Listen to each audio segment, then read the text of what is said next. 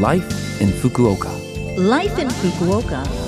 Life in Fukuoka. This program is brought to you by Fukuoka City.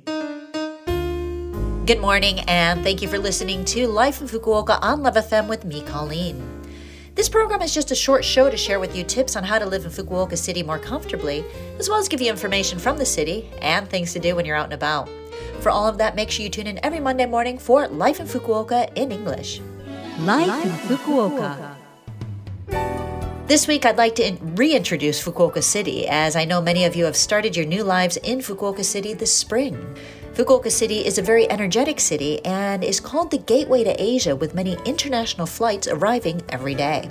It's also the center of politics, economy, culture, and fashion in Kyushu. With a population of over 1.6 million, many people from Japan and abroad have immigrated to the city and there are as many as 40,000 international residents currently living here. In addition to its convenient transportation, the best food stalls in Japan, and the high quality of its food culture, the city offers a wide range of shopping facilities, and its urban side of life is also concentrated in a compact area. It's also surrounded by the sea and mountains with many parks, making the city where urban and nature coexist in harmony. It makes it very convenient and comfortable to live here, I'll have to say. In this season, when the weather is nice, when you get the chance, take a day off and explore the city on foot. Life in Fukuoka. Well, now I've got some information to share with you about a big part of life in Fukuoka City. Like I said, there are a lot of people who are starting a new chapter in their lives this month, and that does typically mean buying new things or getting rid of old things, which brings us to garbage. In Fukuoka City, garbage is separated into three types there's burnable, non burnable, and plastic PET bottles and glass garbage. You can buy the bags for each type of garbage at convenience stores and supermarkets. The red bag is for burnable garbage. This is used for garbage like paper waste, food scraps, clothes, and plastics. The blue bag is for non burnable garbage, which includes things like empty cans and glass or ceramics. Finally, the yellow bag is for plastic PET bottles and glass bottles. The day on which garbage is picked up is specific to your neighborhood. Burnable garbage is picked up twice a week, and non burnable and glass bottles and plastic PET bottles are picked up once a month. Garbage is picked up late at night, so garbage should be put out between sunset and midnight on your collection day in the designated location.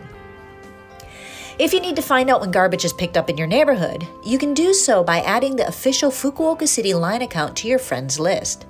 Set your location when you add the account, and you'll get notifications for the pickup day. And if you type in the name of the garbage you want to throw out, the account will tell you which bag you should put it in, so it's a pretty handy service. If you can't fit something you want to throw out in one bag because it's too big, it's considered oversized garbage and it needs to be thrown out through a different process.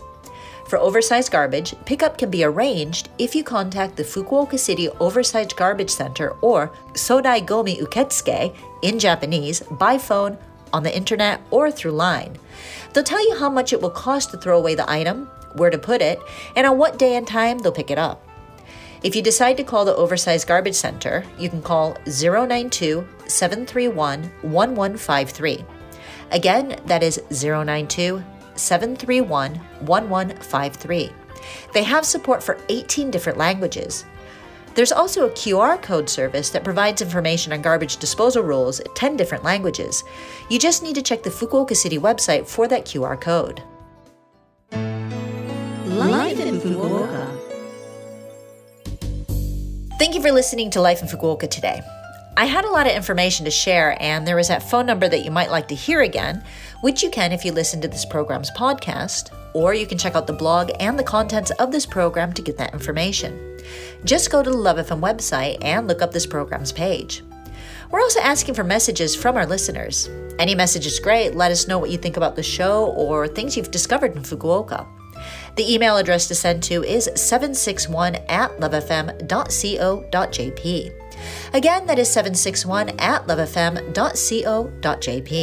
I'm looking forward to hearing from you. Have a great day, and I will speak to you again next week.